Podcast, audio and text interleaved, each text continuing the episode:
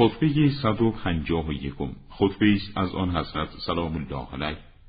در این خطبه مردم را از فتنه ها برحضر می دارد. خدا و رسول او.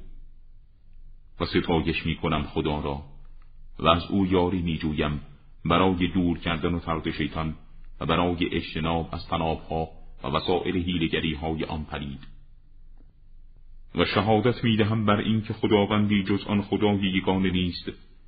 و شهادت می دهم به این که محمد صلوات الله علیه بنده و فرستاده و پسندیده و برگزیده اوست. هیچ کسی در فضیلت با او برابری نتواند کرد و فقدانش قابل جبران نخواهد بود.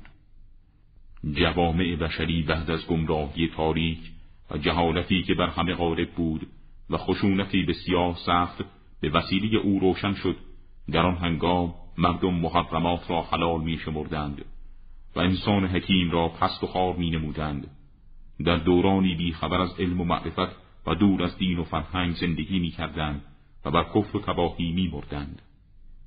پرهیز از فتنه. سپس شما طایفه عرب نشانگاه بلاها و گرفتاری ها هستید که نزدیک شده است.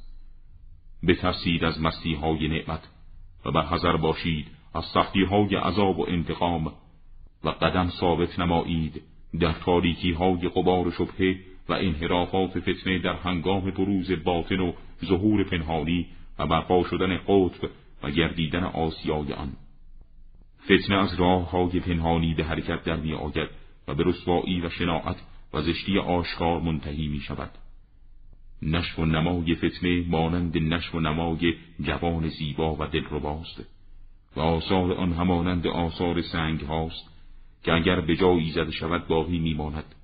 ستمکاران فتنه را با عهد و پیمانهایی که با یکدیگر میبندند به یکدیگر واگذار می‌کنند.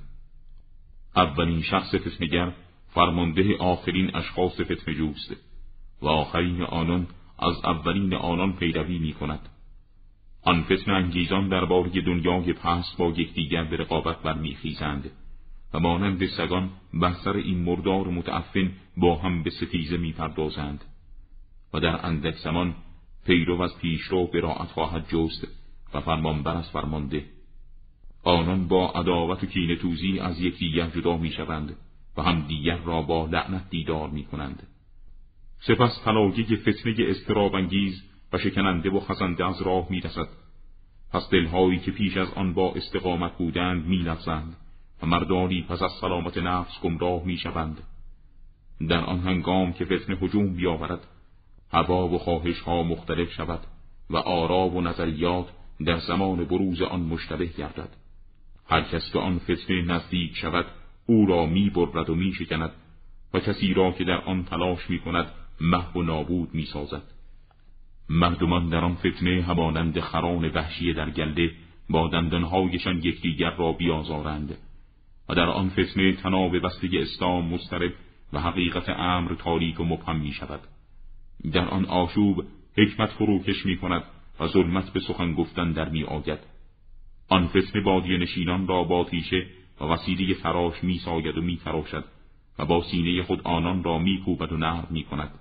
تکروان در قبار آن فتنه ها تباه شوند و سواران در راه آن به هلاکت افتند یا غذای تلخ درآید و خونهای گرم بدوشد و خراب کند منار دین را و یقین محکم را بشکند مردم هوشیار و با کیاست از آن فرار کنند و مردم پلید به تدبیر و مدیریت آن برخیزند. رهد و برق بسیار به راه بیندازد و به شدت عرض اندام نماید. خیشاوندی ها در آن فتنه از هم بگذرد و بر مبنای آن از اسلام دوری گزیده شود. کسی که از آن فتنه براعت جوید بیمار است و کسی که بخواهد با آن حرکت کند ماندگار.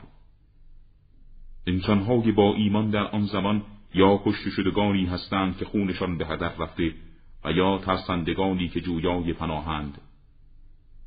آنان را با پیمان سوگند و ایمان نمایی بفریدند پس نباشید شما از نشانه های فتنه و علائم بدعتها و ملتزم شوید به آنچه که تناب جماعت حقیقی مسلمانان به آن بسته و ارکان اطاعت خداوندی بر آن بنا نهاده شده است. و به بارگاه خدا ستم دیده وارد شوید و ستمکار وارد نشوید.